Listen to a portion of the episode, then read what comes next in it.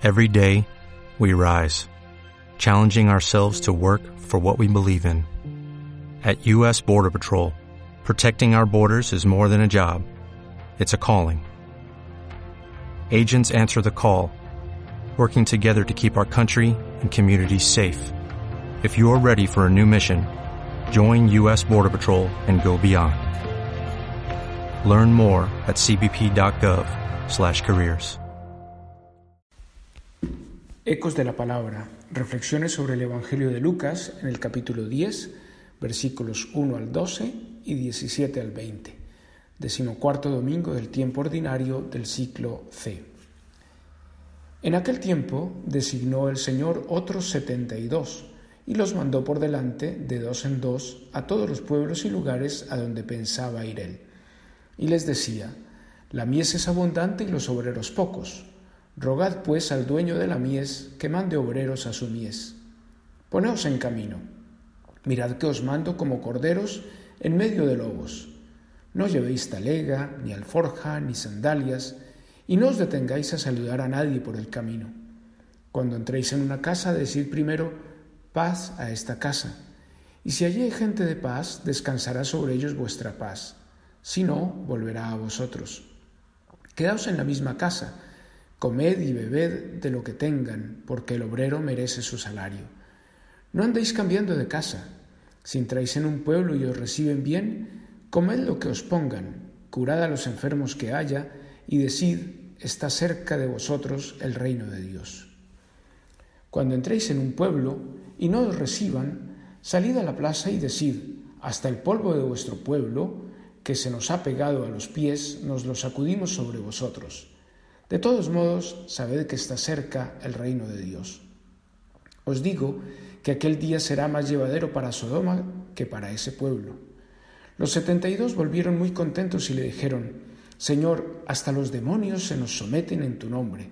Él les contestó: veía a Satanás caer del cielo como un rayo. Mirad, os he dado potestad para pisotear serpientes y escorpiones y todo el ejército del enemigo, y no os hará daño alguno. Sin embargo, no estéis alegres porque se os someten los espíritus. Estad alegres porque vuestros nombres están inscritos en el cielo. Para quienes somos aficionados al fútbol, la atención en los meses del verano se desplaza de los campos de juego a los despachos donde se deciden los fichajes de los equipos de nuestra predilección. No es difícil constatar que cuando un equipo está en la cresta de la ola y va de título en título, son muchos los buenos jugadores que quieren ser parte de su plantilla, pues ser miembro de un equipo ganador es una oportunidad que no se puede rechazar. La tarea de los fichajes no resulta tan fácil cuando el equipo ha pasado o está pasando por una mala racha, y además de los fracasos deportivos, la cartera está bastante vacía. En este segundo caso, solo fichan aquellos jugadores que, más allá del éxito deportivo o económico, apuestan por mantener vivo un sueño y una ilusión. Permitidme una vulgar analogía. Nuestro equipo, la Iglesia, está pasando por una mala racha a pesar de los esfuerzos de renovación que hace día a día nuestro buen capitán, el Papa Francisco. Esta mala racha, sin duda alguna, está generando una de las crisis vocacionales más acusadas de la historia de la comunidad de los discípulos del Maestro Jesús. Los jóvenes no quieren sumarse a las filas de un equipo perdedor, y algunos de sus jugadores veteranos pueden estar perdiendo la ilusión. No obstante, para quienes seguimos seducidos por Jesús y amamos a la Iglesia a pesar de sus fallos, el sí vocacional, sea como laicos o consagrados, se confirma cada día, pues estamos convencidos que el anuncio del Evangelio y el trabajo por la construcción de un mundo diferente sigue siendo pertinente a pesar de las voces que piensan lo contrario, y sigue siendo una buena noticia para cientos de personas que encuentran en Jesús y en su comunidad de discípulos una respuesta eficaz a sus búsquedas de sentido y dignidad. Veamos el contexto de la llamada y tres condiciones para decir sí y fichar por el equipo de Jesús. El lugar de la misión. En la invitación que hace Jesús a colaborar con su misión, no hay letra pequeña ni engaños. Al contrario, de manera abierta y directa, nos presenta un escenario desafiante e incluso adverso, al que debemos acudir desarmados, pacíficos, sencillos y pobres, como ovejas en medio de lobos. No se trata de sentirnos víctimas de un sistema que quiere sacar a Dios, para desde esa condición de víctimas reivindicar posiciones de dominio, sino de asumir con fidelidad creativa los nuevos aires de libertad, pluralidad y diversidad que corren en las sociedades contemporáneas. Los contextos complejos e incluso de persecución son los que hacen grande al discípulo de Jesús y le ayudan a sacar lo mejor de sí. Pobres y ligeros de equipaje. Jesús insiste en la necesidad de presentarnos pobres ante el mundo, sin apegarnos a las cosas o a los medios que supuestamente necesitamos para nuestra labor evangelizadora.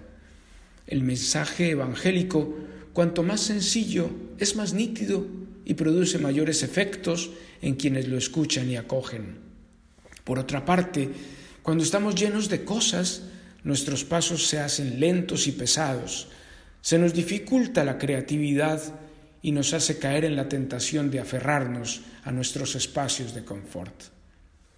Amén de la pobreza del seguidor de Jesús, se reconoce la necesidad de un pequeño sustento para los servidores del Evangelio.